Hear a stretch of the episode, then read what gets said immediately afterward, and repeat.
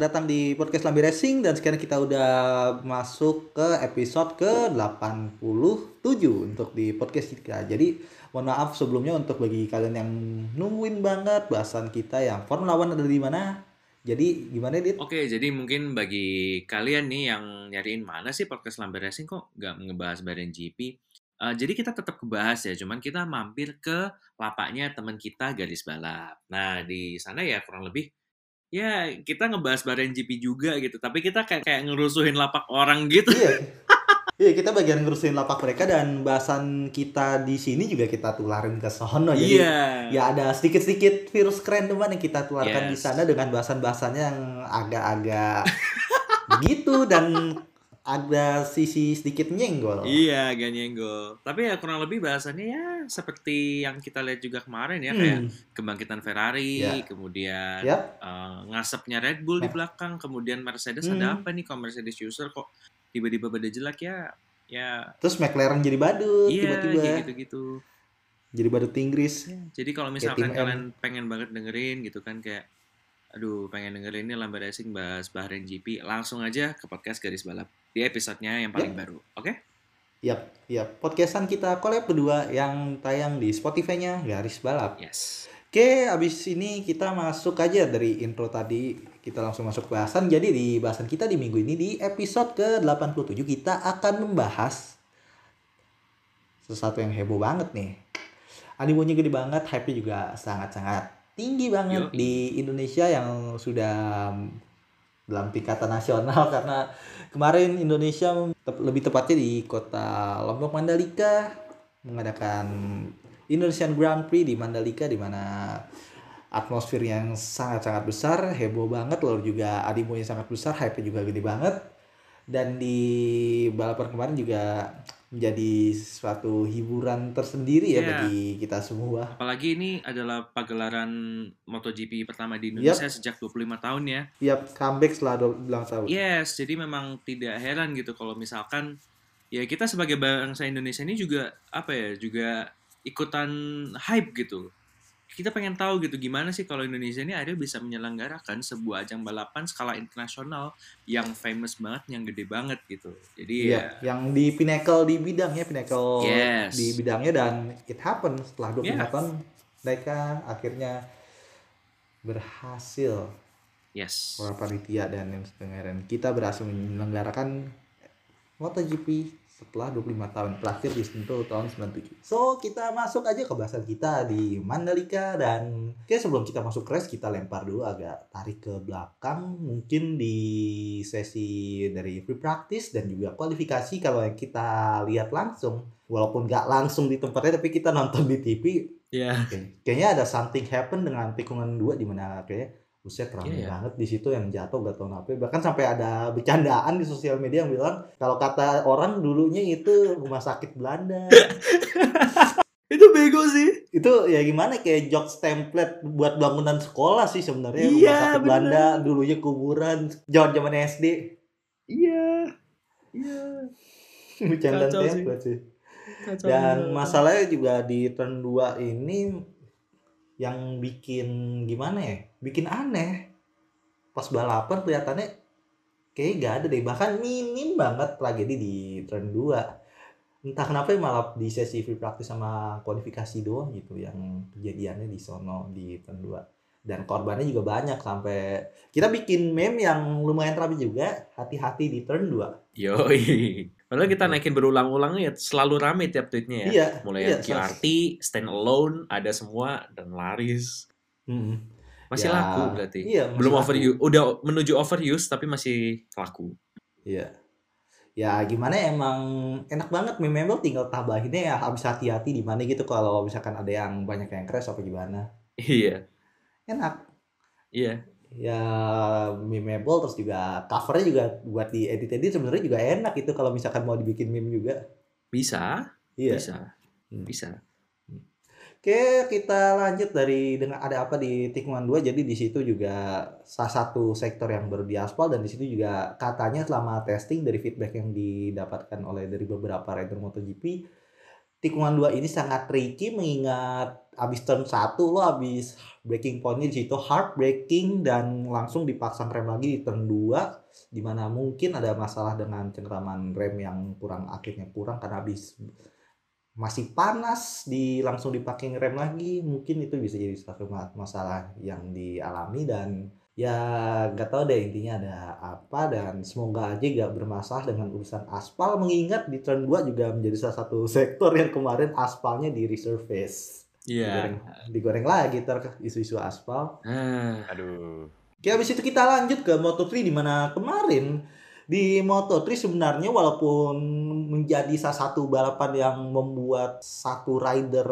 naik di mana rider itu bernama Carlos Tata yang baru saja naik ke kelas Moto3 dan penampilannya juga bagus banget di kualifikasi dan juga di race kemarin walaupun kena long lap penalti tapi dia bisa menunjukkan hasil yang lumayan bagus untuk hitungannya untuk rider rider muda dan juga rider yang udah dikerjain kena long lap penalti bisa comeback bisa spotlight malah ada dia dan juga di balapan kemarin juga balap bukan balapan yang baik bagi Andrea Mino yang malah sama Sasaki malah kena seruduk gitu sayang sekali.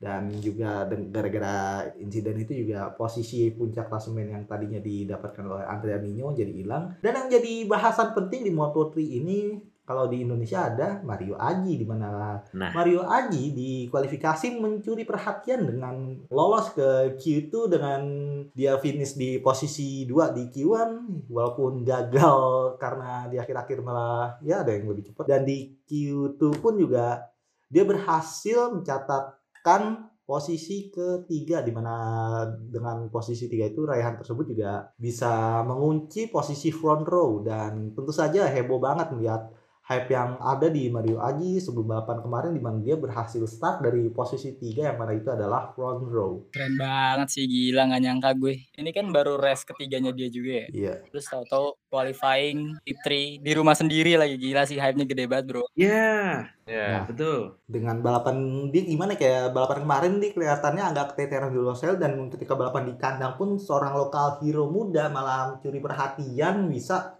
start dari front row dan tentu saja itu juga kayak sebuah prestasi juga mengingat hal ini yang dilakukan oleh Mario Aji ini berhasil mengunci front row. Dia melakukan di musim debutnya full di mana ini bukan statusnya karena sekarang bukan wild card dan juga bukan musim debutnya secara technically tapi di musim full pertamanya ini juga sebuah prestasi loh BTW start dari front row di kandang Mm-mm. Gak ada yang nyangka gak sih? iya gak ada, gak ada nyangka ada. gak ada yang nyangka Cuman tuh orang-orang tuh gila paling ya paling top 20 aja udah oke lah. Iya, Lagi kayak dapat Iya. satu poin Iya. gitu kan. Taunya Poinnya oke lah. Minimal poin lah 15 gitu minimal ya. ya di sekitar situ startnya malah dapat di P3 untuk posisi startnya dan wow udah kelihatan banget namun sayang sekali untuk di race-nya pun malah keteteran mengingat kita gak bisa nyalahin Mario Aji dengan ngatain dia underperform BTW mengingat Moto3 ini adalah salah satu ajang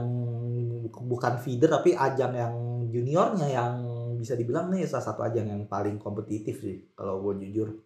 Karena kayak buat dapetin posisi segitu lo harus sikut-sikutan dengan rider-rider lain dan ya levelnya pun juga beda.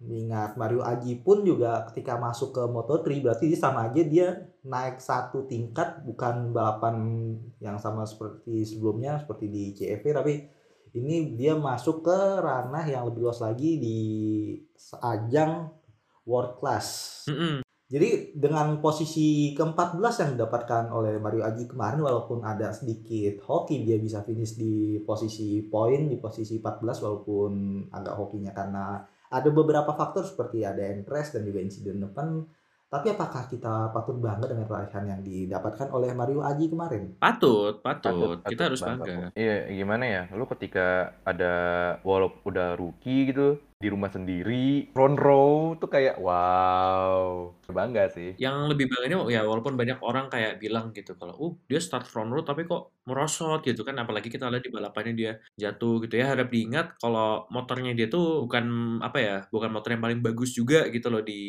di grid gitu kan. Kemudian eh, ya seperti dibilang Kedida tadi ini salah satu apa ya kompetisi dengan tingkat kompetitif yang sangat tinggi sangat tinggi dan memang dari Mario Ajin ini juga dia kan baru debut ya ini musim pertamanya dia jadi ya harap dimaklumi gitu karena memang Ya, pembalap-pembalap bisa lawan-lawannya itu mostly sudah di musim kedua nggak sih kalau nggak salah Ya, dua dan lebih lah. udah musim iya kan dua ketiga iya More experience lah intinya. Jadi kalau Mm-mm. dibilang underperform, oh itu salah banget lah. salah Underperform banget itu kalau emang udah jago, tapi dia bener jelek. kedua dia turun sebagai pembalap full bukan pembalap wildcard no. iya Musim full ini makanya balapan kedua dan di sini pun dia juga ini di Mandalika statusnya ini dia datang juga bukan sebagai rider yang kayak punya potensi world class banget ketika dia balap di CV walaupun dia punya potensi bagus tapi belum pada tingkatan world class di mana all eyes set on him ketika berlaga di Moto3. Jadi dengan hasil raihan begitu ya patut bangga loh. Soalnya Iya. kalau misalkan dibandingkan dengan balapan sebelumnya di di Losail pun juga udah menunjukkan peningkatan. iya iya kayak lo mau minta apa sih udah cukup menurut gue kayak udah finish udah bisa finish tuh udah bagus udah bisa finish tuh bagus banget ini ditambah poin udah udah udah, udah bagus. Yang pasti Bagus. lo karena ini baru di musim awal-awal dia terus juga di ajang junior yang di bawahnya bukan junior tapi di ajang di bawahnya masih butuh tingkatan lebih lagi untuk naik ke kelas Moto2 apalagi MotoGP. Ya gak apa-apa sih. Masih ada waktu Mm-mm. dan juga masih muda. Yang pasti lo jangan nge-stuck di ajang beginian selama bertahun-tahun. ya Kayak John McPhee, buset deh, udah udah over age kayaknya. Mending jangan mending mending jangan stuck atau jangan langsung naik ke MotoGP. Sama waduh Kayak kayak eh tapi tapi bagus sih ya hasilnya si Darren. Binder. Ntar kita bahas masa, nanti. ma- masa yang masa yang langsung nge-skip ke MotoGP kemarin hasilnya bagus dah. Iya juga bisa masalahnya. dikatain kemarin. Nanti deh tuh nanti nanti. Oke, jadi intinya ya kita juga patut bangga karena mau gimana pun itu juga raihan yang positif bagi Indonesia dan misalkan nih kalau nggak ada Mario Aji kita katain kita kata-katain apakah ada rider lain yang mungkin bisa meraih itu? Mungkin ada seperti kayak Dimas Eki dan lain-lainnya tapi mengingat gimana ya ada istilah yang mengatakan younger is better dan kita gak bisa kayak nyalahin sepenuhnya. Butuh proses lah masih muda cuy Mm-mm, Still betul time. Sabar intinya. Jangan langsung blame semuanya katain jelek. Ya lo mikirnya jangan gitu. Jangan asal instan. Indomie aja sekali cemplung nggak diangkat langsung jadi. Butuh waktu 5 Iya. Eh, dari pakarnya langsung nih. Analogi yang bagus. Boleh, boleh, boleh. Oke habis itu daripada kita berlama-lama di Moto3 dan di balapan kemarin juga di Moto3 yang lumayan seru walaupun foggy atau enak banget di depan dan keenakan di depan nggak terjadi di Moto3 yang berlanjut juga di Moto2 di mana Chandra berhasil menangkan balapan sekaligus mengukir sejarah menjadi rider Thailand pertama yang menangkan balapan baik di sejarah MotoGP maupun di kelas Moto2 juga sepanjang sejarah Moto2 dan penampilan Songkia Chandra pun juga oke banget. Kemarin dia anteng di depan dia Songkia Chandra tuh. Gak ada gangguan bahkan dari sejak dia lead di Moto2 kemarin juga kalau kita lihat-lihat sih ya gimana ya? Belum ada yang kelihatan bakal menonjol banget. Walaupun ini tipikal Moto2 tapi kalau kita bandingkan dengan beberapa tahun-tahun sebelumnya untuk di dua balapan pertama udah kelihatan siapa yang bakal menonjol di musim ini. Tapi di sa- sampai sejauh ini nih kayak bakal lumayan seru sih. Walaupun ujung-ujungnya sama aja yang kelihatan KVAT masih bagus tapi masih belum kelihatan nih siapa yang bakal nanti sampai akhir bakal konsisten dan keluar jadi juara dunia. Oke, kita abis itu lanjut ya untuk di balasan bahasan kita di kelas MotoGP di mana di kelas MotoGP. Jadi di balapan kemarin sebenarnya yang jadi salah satu hal yang paling bukan paling penting tapi paling heboh adalah isu yang terjadi sebelum balapan ketika mungkin kita tarik jauh sebelum bagian rame di mana terjadi momen yang lumayan bikin yang seru. Kan seru sih lebih heboh sih di sosial media di mana Marc Marquez jatuh dua kali di Q1 di mana dia jatuh ketika jatuh pertama dia langsung ya klasik Marc Marquez langsung lari buat ganti ke motor spare. Dan dia malah nebeng Vario. Varionya juga pajaknya udah habis 2021 Anjir. Itu tuh nggak dipanggil tuh motornya tuh habis ini sama Iya, polisi. Pasti sih. Dita- ditarik tilang Atau siapa tuh ada pengampunan jalur khusus. TV. Iya bener jalur TV. Bisa aja ada itu Jalur pengampunan TV, khusus iya. tuh gara-gara dinaikin Mark Marquez. Iya. Hmm. Waduh, tilangnya itu bu- tilangnya bukan gara-gara tilang online itu ya gara-gara tilang TV itu Iya, Cuk. dan setelah itu dia ganti ke motor spare dan karena ada beberapa hal seperti low grip yang menjadi isu kemarin di setelah tikungan 10 sampai sebelum tikungan terakhir di mana emang isunya di kualifikasi kemarin lumayan banyak yang kena di situ gara-gara isu low grip. Di front gripnya dan Marc Marquez kena di crash dua kali yang terpaksa membuat dia gagal masuk ke Q2 lalu di kualifikasi kemarin juga mungkin bisa dibilang kayak lumayan seru sih kelihatannya walaupun ujung-ujungnya ya predictable. Fabio Quartararo bakal menjadi yang tercepat di sesi kualifikasi. Dan yang bagian hebohnya adalah Marc Marquez sebelum race di sesi warm up dia crash high side. Dan akhirnya dia terpaksa dilarikan ke medical center dan setelah itu di declare unfit untuk melanjutkan race. Dan yang bikin sebenarnya kayak kasihan sih soalnya yang bikin heboh dia karena unfit gak lanjut race dan after effect-nya Nah, ini after effect-nya. diplopianya kumat ya diplopianya kumat. Iya. parah gila sih kalau gimana ya diplopia kan anggapannya kayak penglihatannya jadi ganda gitu bercabang Ba- bayangin lo balapan terus buramnya buram jadi buram jadi bercabang gitu kan Itu chaos nggak sih. nyaman banget Chaos bahaya Kalau permanen ya itu career ending sih, career ending. Iya. Malah kemung- kemungkinan karena dia udah kenanya kedua kali ya ada isu yang bilang nih kayaknya bakal permanen masa dioperasi lagi operasi lagi. Soalnya ya intinya doakan yang terbaik. Semoga langsung DWS cepat sembuh dan juga langsung balik speedy recovery untuk Marc Marquez. Dan ya mungkin itu juga salah satu alasan kenapa balapan kemarin jadi di kelas MotoGP jadi kurang heboh seperti yang kita ekspektasikan. Karena Marc Marquez-nya malah gak ikut balapan. Ya sebenarnya gimana ya? Kayak kalau daya tarik untuk di MotoGP pun kalau misalkan MotoGP ada ke Indonesia gak jauh-jauh dari Marc Marquez sama Rossi. Kalau dua-duanya gak ada ya udah pasti ada something yang hilang. Ibarat lo makan lalapan tapi gak pakai sambal. Iya, nggak ada yang narik ini kan, nggak ada yang narik audiens. Ada yang dari audiens dan juga gak ada fan favorite jatuhnya untuk sekarang walaupun ada tapi ya karena kan di pandangan orang awam yang terkenal kan rider-rider MotoGP yang di sekitaran tahun 2010-an sampai 2010-an pertengahan berjaya seperti Dani Pedrosa, Casey Stoner, Valentino Rossi, terus juga ada Marc Marquez, nggak jauh-jauh dari sono. Andrea Dovizioso mungkin juga masuk list yang lumayan dikenal sama orang-orang Indonesia.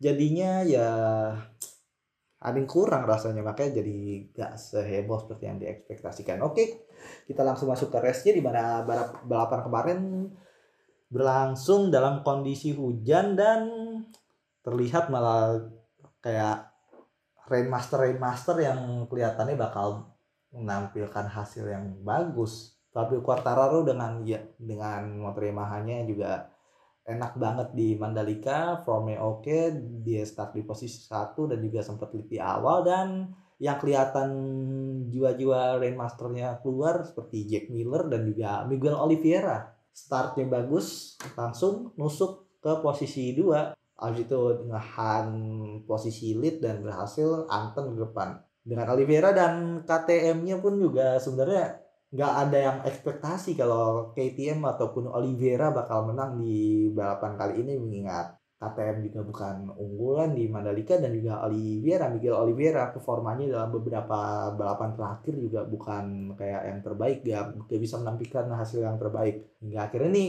kayak redemption arc bahkan redemption arc bagi Oliveira Ya, bisa dibilang. mengingat performanya yang naik turun gitu. Dia sekalinya bagus menang tapi sekalinya abis menang udah kayak biasa aja seterusnya.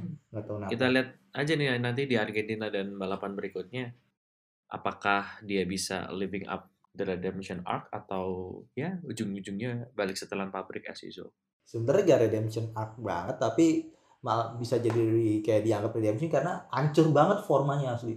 Abis dia terakhir menang balapan hancur banget. Lalu kita pindah dari Oliveira dan juga KTM kita pindah ke satu pabrikan Ducati kayak pas kemarin balapannya kecuali Pramac kecuali dua Pramac sama Jack Miller kayaknya agak bermasalah sih kelihatan dan efeknya juga Enea Bastian ini yang menangkan balapan sebelumnya hasilnya juga dia gak, bahkan gak tembus top 10 kemarin ini Bastian ini Iya, tersiok-siok Iya. sih dari tengah ke bawah gitu.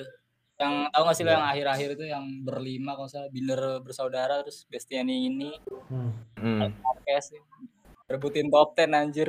malah rame banget midfieldnya Iya. kemarin bahkan yang jadi alasan balapan Mandalika menarik kemarin sebenarnya bukan di front row tapi di midnya. Di midnya tuh rame parah rusuh kayak klasik kayak anggapannya di kayak F1 lah F1 kan rusuh di midfieldnya sekarang. Ini malah MotoGP yang midfieldnya rusuh sekarang. Dan di balapan kemarin juga salah satu yang menjadi kayak highlight seberapa bab Ducati untuk musim ini ada si Peko di mana Peko on fire banget di second half musim kemarin di season 2021 dan di musim ini dia melanjutkan tren negatifnya dia kayak lagi fix banget dia berantem sama motor GP22 di mana dia gak tembus top 10 juga Mau dibilang adaptasi juga gimana? Berantem sih, bener. berantem kan adaptasi soalnya emang di GP22 ini emang banyak banget yang ngalamin Iya, problem. Nah, kecuali dua peramak sih Yes. walaupun sayangnya Jorge Martin crash tapi penampilan Johan Zarco juga oke banget kemarin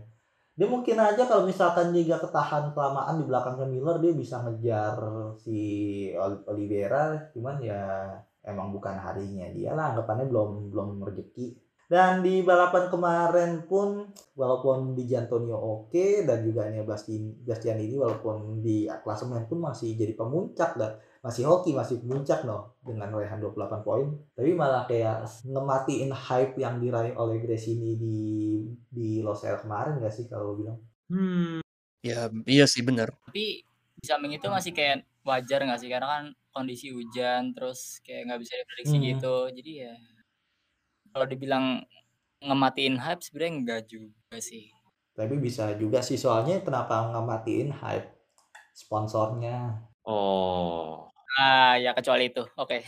Itu tuh khusus itu. Ya itu khusus itu tuh nggak bisa digabungin sama yang lain-lain itu nggak bisa. dan di balapan kemarin juga kalau dilihat-lihat lagi si Fabio Quartararo kayaknya bangga banget deh dapat P2 kayak dia berjuang banget sih itu soalnya di kemarin dia abis lead abis ba- abis start dia masih lead tapi setelah disalip sama Oliveira abis itu kayak ngedown banget dia di mana kayak aduh ini anak kayaknya bakal mundur teratur tapi di bagian balapan terakhir di sisa seperempat balapan terakhir seperempat bagi iya bagian terakhir di final quarter balapan malah gacor banget. Tiba-tiba dia nyusruk ng- ngambilin posisi yang tadi duel antara Jack Miller sama Juan Zarco untuk posisi dua. Tiba-tiba digangguin sama Quartararo dan Quartararo malah yang dapet itu. Oke habis itu kita lanjut lagi yang terakhir mungkin ya isu yang terjadi kemarin masalah aspal kembali berlanjut dan di snap di snapgramnya di story IG-nya Alex Rins yang nunjukin kalau dia kemasukan aspal. aduh, itu, Bisa ya. aduh, Nah, iya kok lagi aja bisa gitu. loh.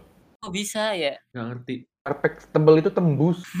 Masuk dari mana? Dari celah-celah leher gitu nggak sih? Tapi nggak tahu deh. Ya bisa jadi, bisa jadi kan masuk setelah leher terus angin juga terus keadaannya kan juga hujan. Ya, Ya bisa aja tapi ya who knows. Mungkin ini ada kaitannya gak sih sama hasil aspal yang ngejar target banget. Gue gue gue gue gak tahu tapi mungkin ada kaitannya ya ada kaitannya tapi soalnya gimana berkaitan karena pas pre-season testing kemarin problemnya yang rame juga itu kena aspal sampai si Peko pun juga malah kayak tembus itu aspalnya gede Iya, banget batu iya. itu Hmm, jangan-jangan pakai batu agregatnya beda tuh. Iya. waduh Aduh. bisa jadi dan yang terakhir nih yang beneran terakhir untuk di race review kemarin adalah ada pawang hujan yang mendunia di mana Wah, pawang ini. hujan tersebut malah Eh, Ini nih cloud engineer. real jatuh cloud engineer. Hmm, cloud engineer dari engineer, cloud engineer Grand Master ya. Rain Master, The Real Rain Master. AWS ketar-ketir. Hmm. Bener sih. Malah bahkan kayak dari sosial media MotoGP malah kayak ngasih tribute ke dia, makasih ke dia karena bisa berhentiin hujan dan membuat balapan di Mandalika berhasil. Dan mungkin walaupun banyak pro kontra yang terjadi, tapi ya apresiasi juga karena kalau nggak ada beliau yang jadi penghujan di balapan kemarin, ya ini ujung-ujungnya balik lagi ke kepercayaan masing-masing. Tapi intinya terima kasih udah bikin balapan kemarin jadi berjalan dengan sukses dan balapan kemarin juga nggak kayak gimana ya kayak at least bisa jalan Iya. nggak batal gara-gara hujan Hmm. intinya itu sih Nggak seperti spa yang jalan cuman jalan formalitas doang. Ditungguin 4 Iya. jam, jalannya cuma formalitas itu nyebelin banget sih. Pawai. iya Malah ya konvoy Pawai jadinya. gitu. Aduh, Russell jadi Iya, podium dong. Iya. iya podium kok giveaway Nah, maksudnya daripada kita kan juga nggak enak ya kalau misalkan Mandalika tuh nanti dikaitkan dengan kejadian seperti Spa 2021, tapi versi MotoGP gitu. Kayak every everyone will remember Indonesia 2022. Nggak enak banget sih. Nggak enak banget itu. Balapan pertama di cancel gara-gara hujan, taunya ja- antara cancel atau jalannya cuma pawai. Iya. Itu nggak enak banget. Pasti digoreng di Twitter sih. Pasti. Aduh, Pasti, pasti. kelar sih. Kemarin Nggak aja tuh sama- pawang digoreng gak sih? Iya, iya, iya, iya. Benar, benar. Kemarin Iya. Pawang tuh sampai aduh. Ya bahkan Lambe Racing nge-up tweet itu aja jadi waduh itu kalau ngel- itu kalau udah ngeliatin QRT sama ngeliatin reply-nya udah nggak enak sebenarnya. Bener, bener. Iya. Nggak enak, udah nggak enak, udah nggak enak. Jadi kayak ya udah kemarin akhirnya di close aja tuh komennya biar nggak makin memakinkan, malah nanti dipakai eh dipakai buat apa ya? Hal-hal yang nggak enggak gitu kan. Itu udah nggak enak banget itu. Aduh. I mean kalau misalkan lo nggak percaya gitu sama pawang dan keajaibannya gitu ya nggak apa-apa fine tapi kayak nggak usah apa ya nggak usah terlalu nggak usah apa ya maksain gitu loh ngerti nggak sih kayak ya udah diketawain aja gitu kayak lo lo nggak perlu merasa terbuat terbuat dengan itu gitu loh ya mau gimana pun juga kalau misalkan nganggap itu kayak sirik kayak gimana ya gimana ya balik Iya, ke bener. dan kayak gitu pun itu juga nggak di- nggak di sana kalau misalkan karena ha- karena anggapannya anggapannya juga karena positif dan juga kebaikan bersama ya ya Iya. udahlah oke itu itu ya rezeki cuman kan mau gimana pun kejadian kayak gitu sampai BMKG turun tangan itu bukan gara-gara pawang hujan ya semua hal di dunia ini gak selalu ada di buku gak selalu Iya. textbook Betul, maksudnya betul, betul. either lo mau setuju atau enggak gitu itu serah gitu cuman jangan apa ya Iya. jangan bikin keributan dari situ gitu loh Ya, ya udah gitu diketawain Ya, aja misalkan gimana ya? ah, lo gitu. punya choice untuk ngetawain gitu kayak kan dijadikan hiburan gitu kan malah lucu gitu loh gak usah bikin yang Hmm. aduh yang Iya. kita ngeliat tuh udah aduh ini apa sih gitu loh ya udah kayak gak penting Iya. banget diributin Benar. daripada Iya. Ada Tapi kan kita, kita udah hidup di masa yang adu opini aja nggak cukup gitu. Iya. Harus ribut beneran. iya anjir iya capek Ya dari zaman ya pas F1 ngurusin udah, udah sering lah. iya Udah. Ah nggak heran udah terjadi Iya. lagi juga di sini. Mm-mm. ya udah daripada kita ngeributin pawang mending kita pindah ke masalah yang paling ribut-ribut yaitu TV yang diacak jadi salah satu isu kemarin kita gak bisa nonton di TV dan akhirnya live tweetnya juga agak ada beberapa isu selama kualifikasi maupun race karena kita terpaksa streaming karena ya itu tiba-tiba diacak itu kenapa sih ah itu dia gue gue bingung gue Itu bingung jadi terkait itu loh, kayak lisensi gitu kan di Indonesia kan yang memang Spot TV.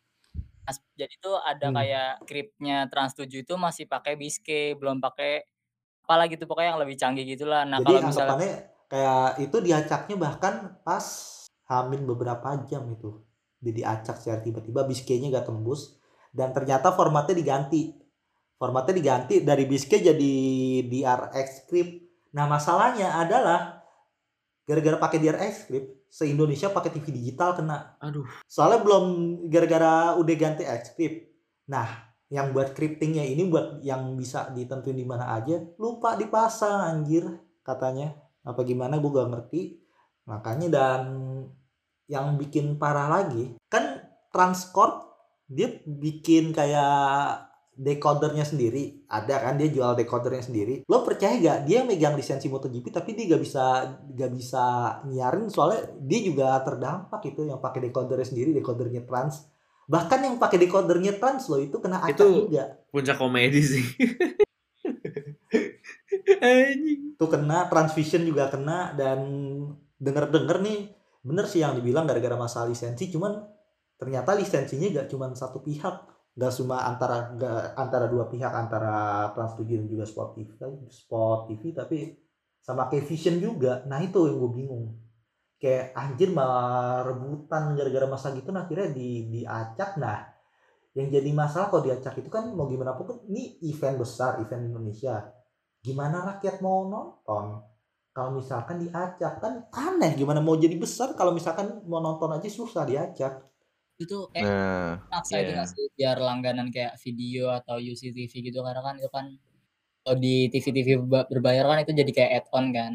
Di Nggak tahu ya. iya bayar lebih Eh, Oh, UCTV pun nggak bisa. Lu mau nonton Trans 7 Iya. di UCTV malah ini Nah, nggak malah di Spotify haksiat. di Spotify-nya.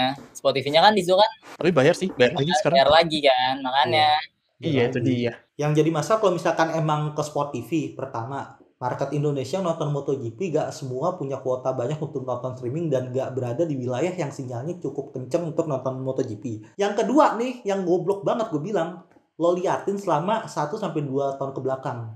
Program yang lagi kenceng banget dicanangkan baik dari Kemkominfo, KPI, bahkan pemerintah. Mereka ngiklanin buat buat Iya. pergantian dari analog Nah, migrasi ke digital. Nah, Nah lo dari dari analog di, di digital yang digitalnya diacak berarti sama aja lo nonton ke analog kan balik lagi terus apa gunanya lo buang-buang duit buat ngiklanin gituan buat migrasi ke digital kan goblok tambah satu lagi.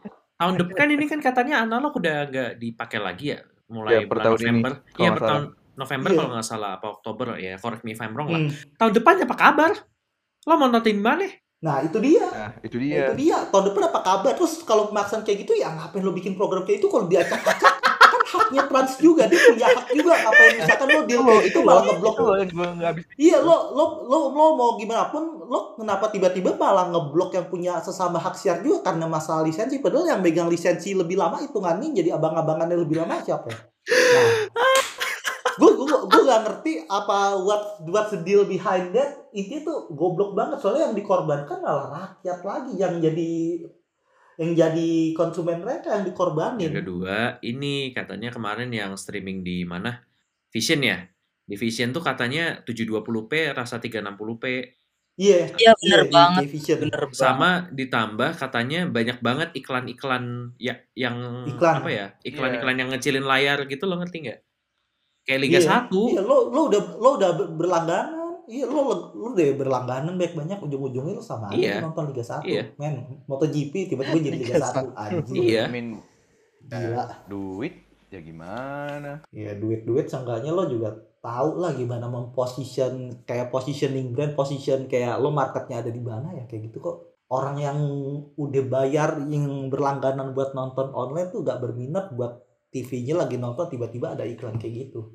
True Min. Kita langganan tuh emang buat nikmatin full experience gitu yang ada iklan-iklan yang ganggu lagi kan, nggak kayak di TV lokal kan. Tapi malah gitu ya. ya gimana ya dan problemnya pun juga ya gitu semua diacak semuanya kena ini di pakai set box terus digital sampai nggak cuma yang berlangganan yang pakai set box juga kena juga padahal tuh set box ya program buat ganti dari analog ke digital ya. Parah banget chaos banget. Gue gak ngerti lagi sampai ngamuk-ngamuk tuh di forum satelit isiannya orang marah-marah ke trans sampai ya gitu lah bahkan yang udah ada yang langganan kayak langganan Vision juga ngerasa gak puas mereka udah bayar kenapa malah siarannya kayak gitu? Ada iklan lah terus itunya juga cuma mentok 720p ya semoga aja semoga aja ke depan ada improvement dari mereka semoga gak kejadian lagi jatuhnya kayak gini. Intinya gak cuman gak cuman improve gak cuman di fix sound tapi di improve dan juga mungkin kayak ada sedikit penggantian bagi para pelanggan yang ngerasa kayak rugi selama kemarin. Karena experience udah kerasa kayak ada sesuatu yang hilang experience yang mereka seharusnya rasakan. Dari problem TV diacak yang kelihatannya emang rame banget sih kemarin kita pindah ke sebelah selanjutnya. Jadi ada highlight momen-momen unik aja nih yang terjadi di di luar track. Jadi ada apa aja nih Ah, banyak. Kemarin apa sih? banyak banget. Itu ada apa? YouTuber yang joget-joget tuh di layar. Dandi Itu temennya Oh yang salah bikin satu Kotaro ketawa ya? Iya, itu temennya salah satu kontributor Garbal kan? ya, Iya betul. Ya itu kocak tuh. Sampai di notice sama Fabio. Terus apa lagi ya? Aduh, banyak kalau random. banyak anjir.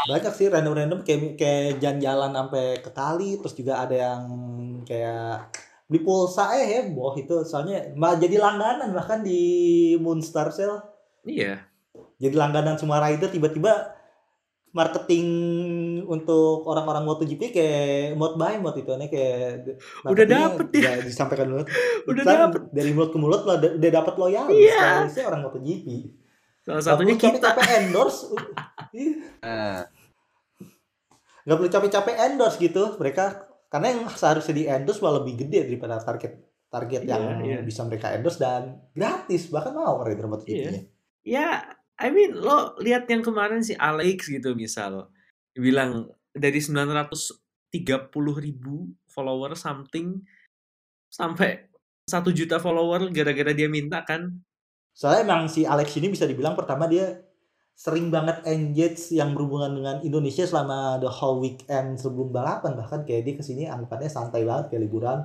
Dan setelah itu juga kayak ada beberapa momen seperti ya, ya jalan-jalan terus ketemu sama bocil main-main sama bocil. Habis itu yang lihat kayak ya hal-hal aneh yang terjadi di di Indonesia malah jadi hiburan tersendiri bagi mereka yang terjadi di di sekitaran Lombok dan Mandalika terus juga ada juga kayak Billy Baltus yang dia dia digoncengin sama cewek. Di mana mana kan cowok yang ke gimana ya? Kan yang digoncengin kayak ini malah cewek yang bawa. Terus juga ya banyak banget dan kita gak bisa ngelis satu-satu. Intinya mereka kayak kelihatannya selama balapan di sini. Kayaknya enak banget di luar isu-isu yang mereka alami selama di track. Tapi ketika di luar track mereka yang enjoy banget kayak liburan. Lalu setelah itu ya mungkin nih lanjutan yang tadi kita senggol dikit yang kita udah bahas dikit tadi di mana ini masalah kepercayaan pawang hujan yang jadi kehebohan di sosial media kalau menurut kalian gimana? Ini dah, nih, lu nggak percaya sama pawang tapi lu percaya zodiak mikir bangsa. Nah, Nah, betul. Eh, duh, duh, duh, duh, duh. Iya. Lo gak percaya pawang tapi lo masih percaya cocok logi ya sama idiotnya. lo teriak-teriak gak percaya pawang tapi lo tetap ikut binomo-binomoan gitu ya buat apa juga ujung-ujungnya Betul. lo percaya sama kayak- afiliator sama aja lebih tolol nah, Iya bener. Heeh. kita merugikan diri sendiri kalau Nah, itu. Iya. Gue gue paling paling aneh sama logik yang bilang orang luar gak percaya kayak gitu. Lah anjir orang luar jam dulu kayak gitu. Orang luar malah lebih goblok lagi percaya sama cocok lagi sama gituan juga. Terus orang luar juga percaya sama mit loh gitu sama sama mit sama mitos. Percaya sama mit segala macem.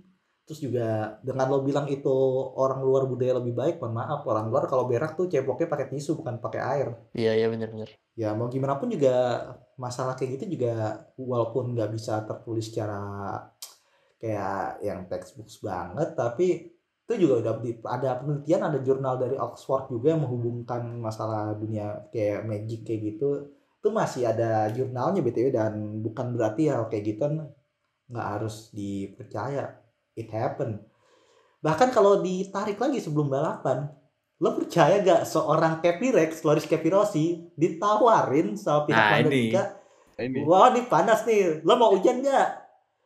Hujannya mau deres, mau sedang, apa gerimis doang? Si anjing Dia nggak percaya terus tiba-tiba abis ditawarin, oh ya udah cobain dulu. Malah beneran hujan, dia pun juga kaget. itu itu keren sih I mean aduh Gran Turismo 7 ketar-ketir lo Eh, nyingin lo balapan MotoGP di Mandalika udah kayak sim racing bangsat. Apa-apaan? Di setting, di setting sendiri ya. Iya, udah nyeting-nyeting sendiri tuh. Anjir, udah bisa by request itu. Waduh, ini kayaknya panas banget nih aspalnya 50 derajat nih. Duh, hujanin dikit dong boleh. Eh, taunya hujan badai. Tir masuk ke track anjing gimana? Iya, anjir. Aduh, aduh, aduh, aduh. Kocak sih. Atau ada yang ulti langsung petir masuk ke, ke track. Undertaker mau entrance, Eudora lagi ulti. Ntar lagi mau dateng. Banyak lah cocok laginya dan itu juga yang petir itu juga jadi salah satu alasan kenapa kita rame banget. Soalnya tiba-tiba ada yang nggak tahu masukin manifest anjir. Masukin Iya, manifest. siapa pun itu makasih banget. Kalau gue kalau gue kenal lo gue traktir lo ya yang Yes. dekat rumah gue Itu yang masukin ke mem- meme fest juga tuh, walaupun beda itu ya, walaupun beda beda konteks. Karena masukinnya eh, ini masukinnya pas dulu itu testing sirkuit yang Pak Jokowi kan.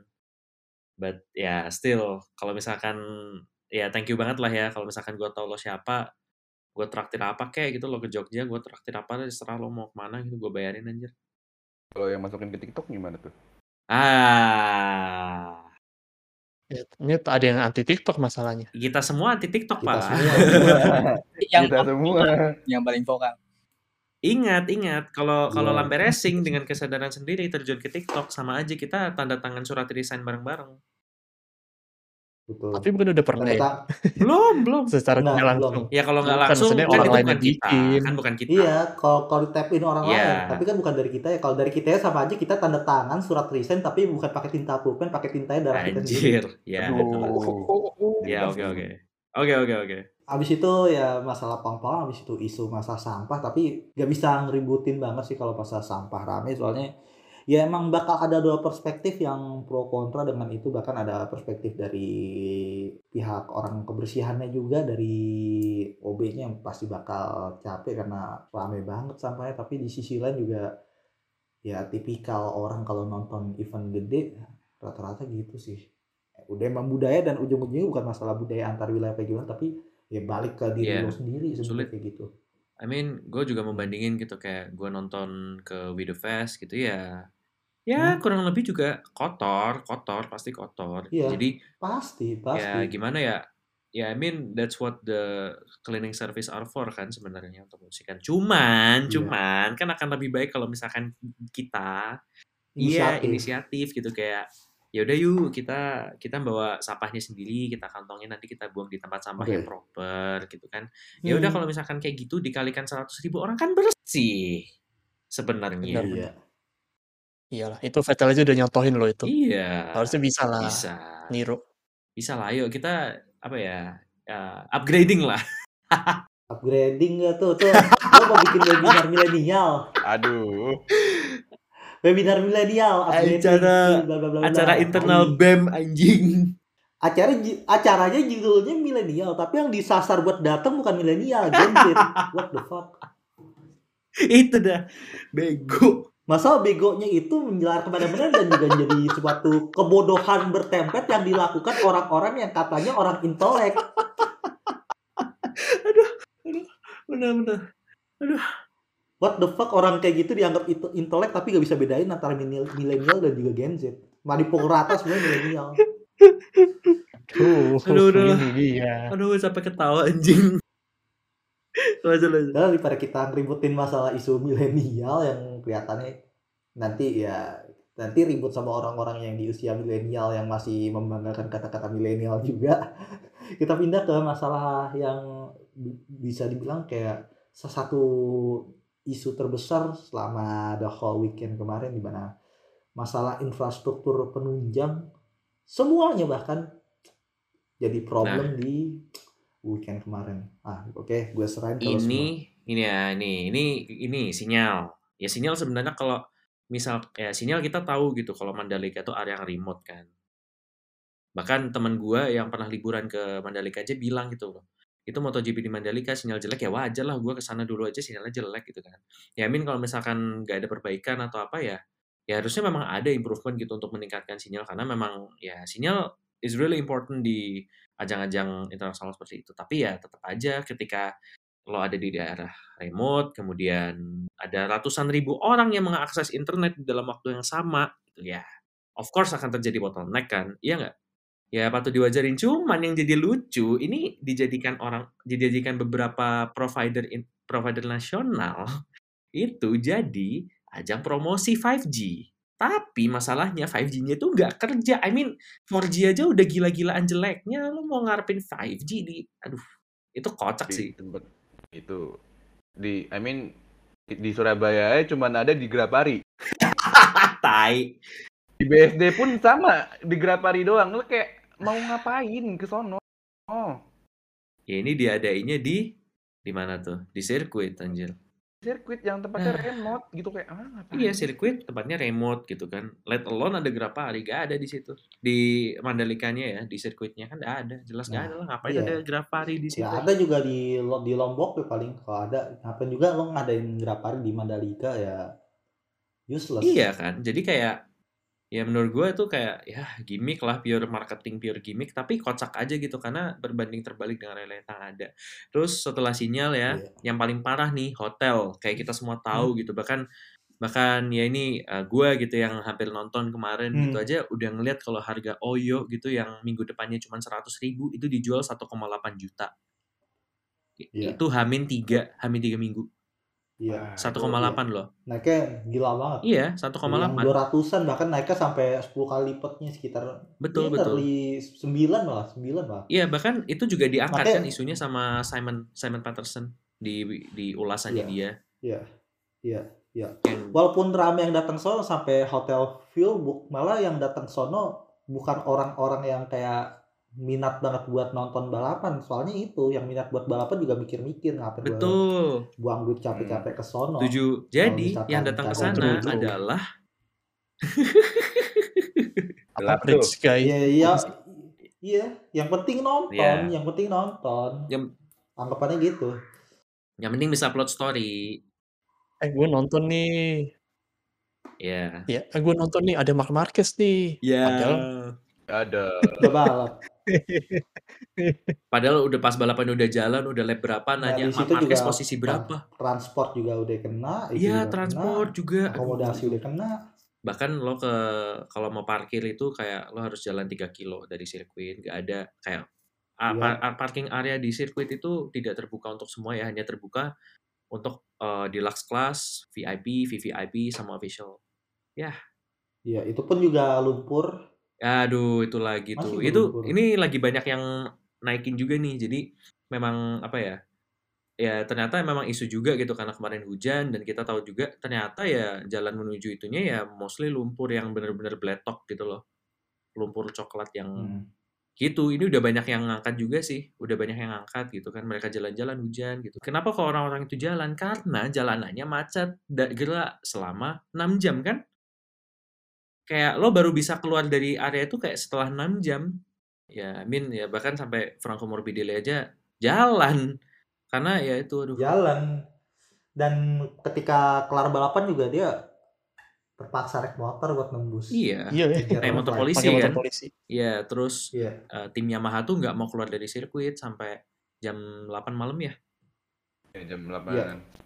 Sampai jam 8 malam terus bahkan kemarin eh, teman-teman jurnalis yang ke sana juga eh, ya shuttle mereka datangnya udah udah mau menuju tengah malam gitu kan sebenarnya agak Iya. pilu Bah- gitu karena Bahkan tengah malam juga banyak yang ngemper juga itu. iya iya iya Masih banyak banget. sebenarnya agak pilu gitu cuman ya ya ya ini pagelaran pertama MotoGP di Indonesia setelah 25 tahun jadi ya ya masalah-masalah seperti itu memang sebenarnya kita sudah expect gitu Hmm. kita sudah menetapkan ekspektasi rendah gitu ya kita sudah menetapkan ekspektasi rendah Iya. cuman ya ya itu kayak udah- ya Bim udah kayak our, lah our expectation of you were low but holy fuck Holy fuck.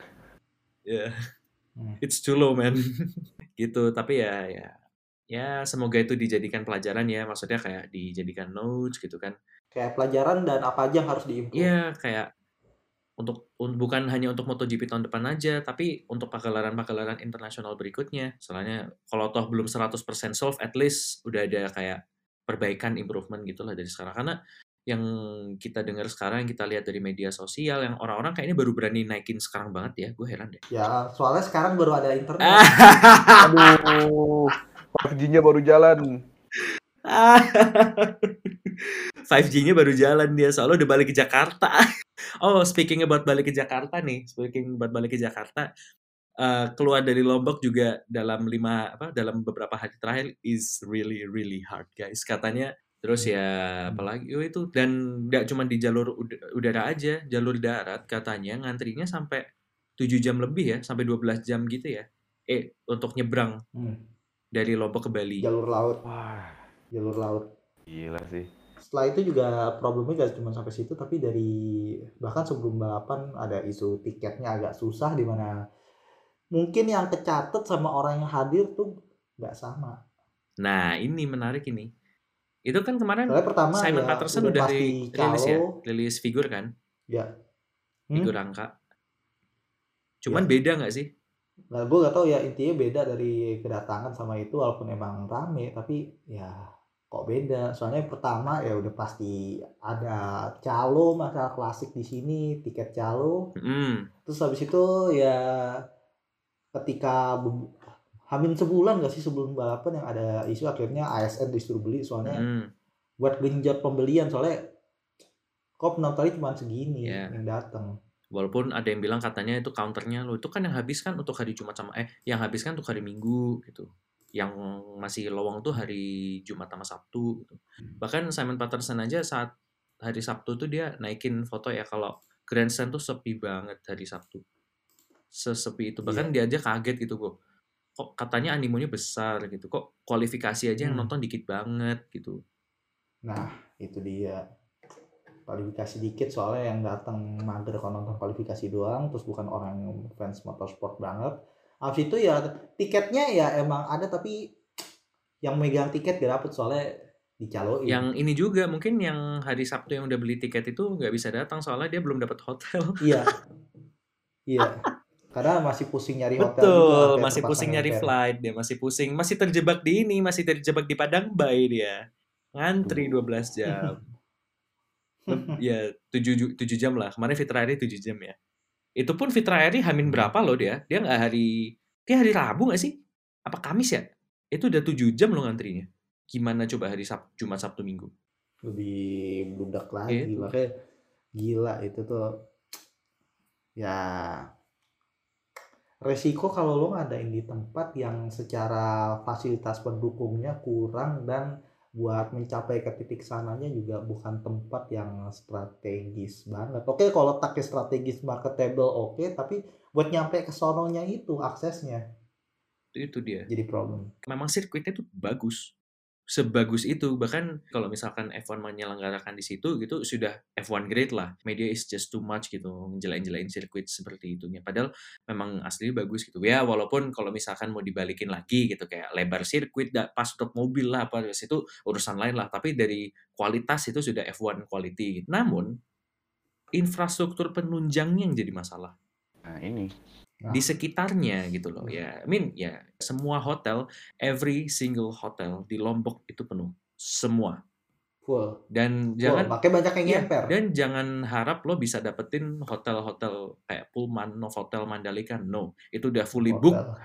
hamin setahun ya katanya Iya, nearly setahun. Bahkan ketika kalender belum keluar, mereka udah Iya. ngebuk tim-tim di Iya, MotoGP. orang Dorna orang MotoGP official mereka sudah booking dua hotel gila nggak I mean ya udah berarti kalau kayak gitu kan ya kita lihat kayak ada apa ya ada kekurangan lah da- maksudnya dari nggak balance gitu loh maksudnya penunjangnya itu ya dibilang masih belum ready gitu nah kalau misalkan kita mau bilang ah ini kan memang hadiah gitu untuk pemerataan pariwisata men lo mau meratakan pariwisata tuh gak bisa cuma satu dua tahun men itu Betul, tuh betul. dekade itu proses proses. lama dekade gitu bisa aja nanti saat misalkan nih ya Bali sudah bi eh, Lombok sudah bisa menyanyi Bali gitu let's say 25 tahun lagi itu apa Mandalika masih laku satu apakah Mandalika masih uh, grade yang sama dengan Relevan. seperti sekarang gitu Mm. apakah akan di-upgrade gak ada jaminan juga kan apakah apakah Hmm. dalam 25 tahun ke depan misal atau 20 tahun atau 10 tahun lah let's say itu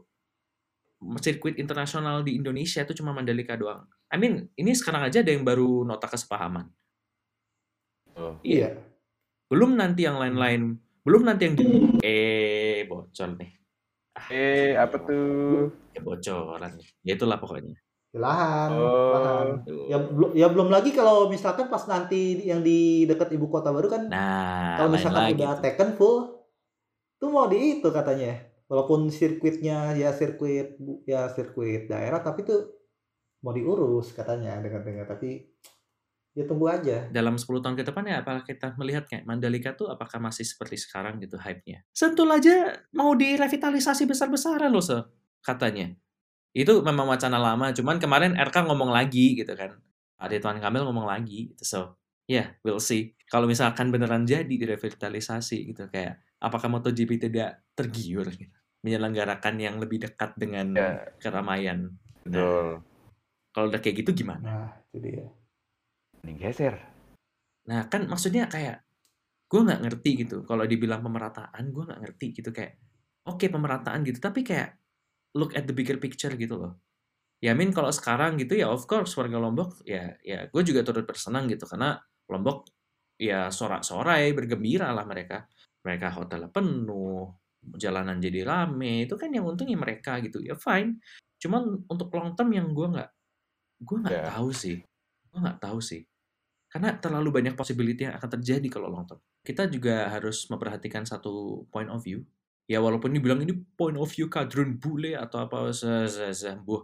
Kemarin Simon bilang dia kalau kalau mau menyelenggarakan MotoGP di Mandalika, jangan untuk pariwisata, tapi untuk nonton MotoGP, untuk menyelenggarakan MotoGP aja. Nah, iya. Dan in a way, gue setuju.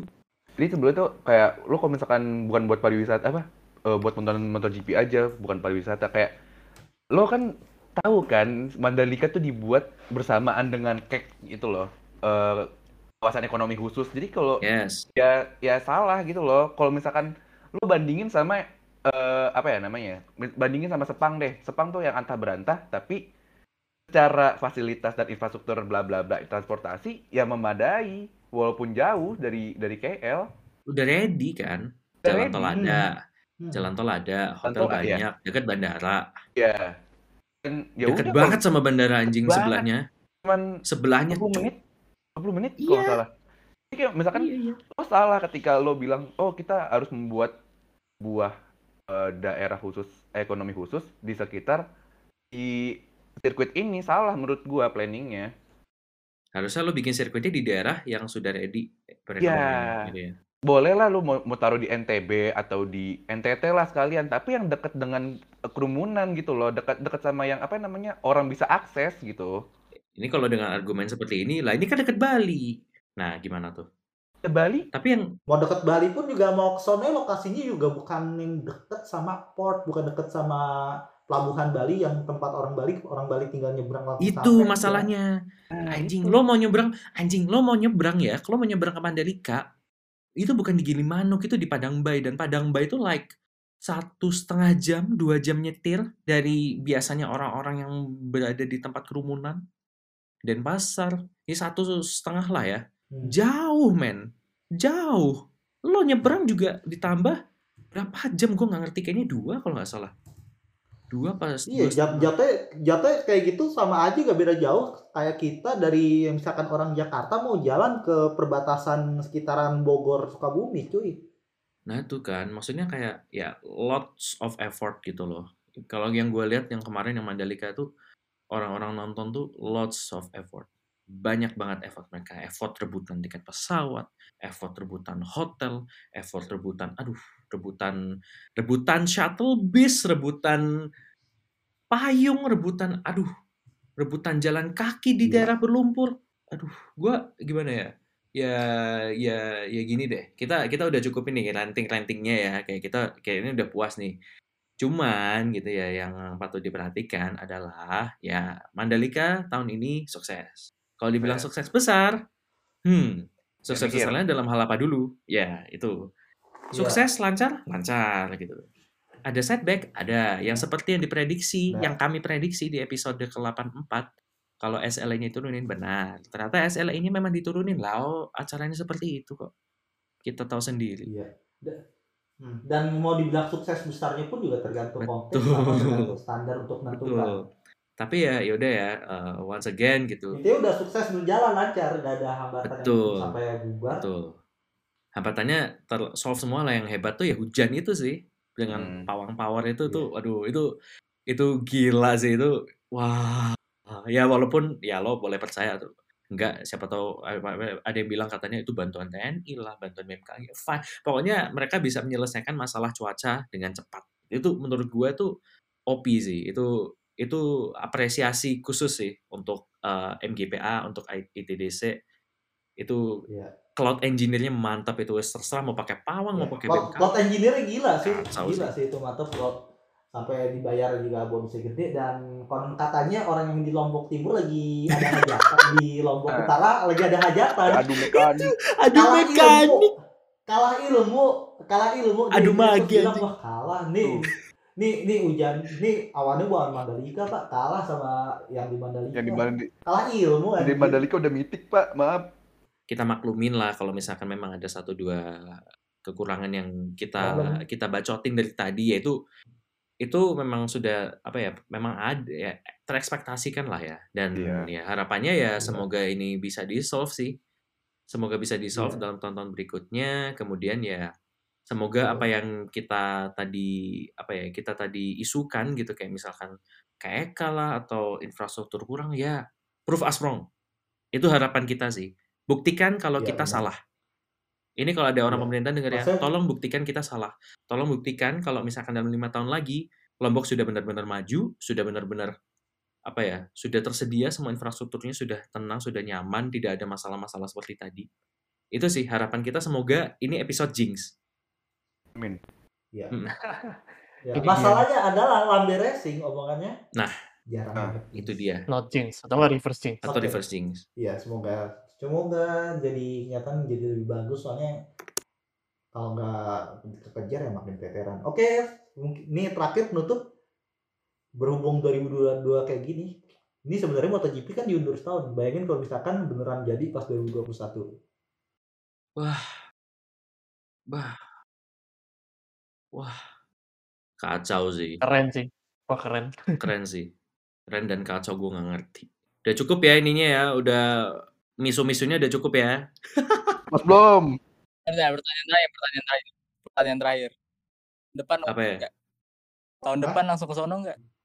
Duitnya Wah. ada gak? Ya. Ya kalau gue balik lagi ke duit udah itu aja. Kalau gue balik balik ke duit sama ada barengan deh gitu doang.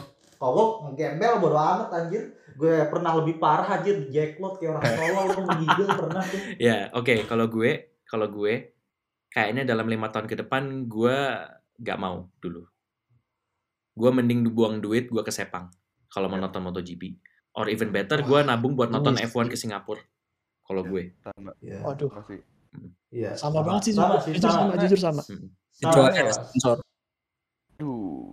Ya ada sponsor. Ada sponsor. Ya. Gue ketika lo nonton di di Sepang, lo bisa bisa apa namanya? Kalau misalkan lo nonton di Sepang tuh bisa dapat lebih banyak gitu loh dibandingkan dengan nonton di Mandalika. Bukannya maksudnya Iya. Mandalika jelek, tapi maksud gue dari harga tiketnya tuh Something beda. covernya jauh Gitu lebih loh. banyak. Ya. Dan lo literally vacation ke KL. Walaupun jauh. Walaupun jauh, Hmm. tapi lo bisa Jauh jauh KL. dari KL jauh. Iya. Sebenarnya dari bandara langsung tuh Langsung Ya, naik kereta ke lah. Sepang. Naik kereta. Sans. ya naik jam ke KL aja sehari ya sehari main chill lo di Malaysia liburan luar negeri it's better for your Instagram stories Gue sih pengennya sekalian ke F1 Singapura juga ya. ya itu, F1 Singapura sih itu udah paket lengkap lah itu udah. Iya. Dia sama entertainment juga dia dapat. Oke, yaudah, gue kos aja segitu aja bisa terima kasih. Gue, gue bingung mau kayak gimana nantinya soalnya kacau lah kemarin daur tapi yang penting udah berhasil. Saya coba yang udah datang siang ini dan coba buat kalian yang udah menyiapkan siaran ini. Ya, dan terima kasih. Gue cabut. Bye. Ciao. Ciao, ciao.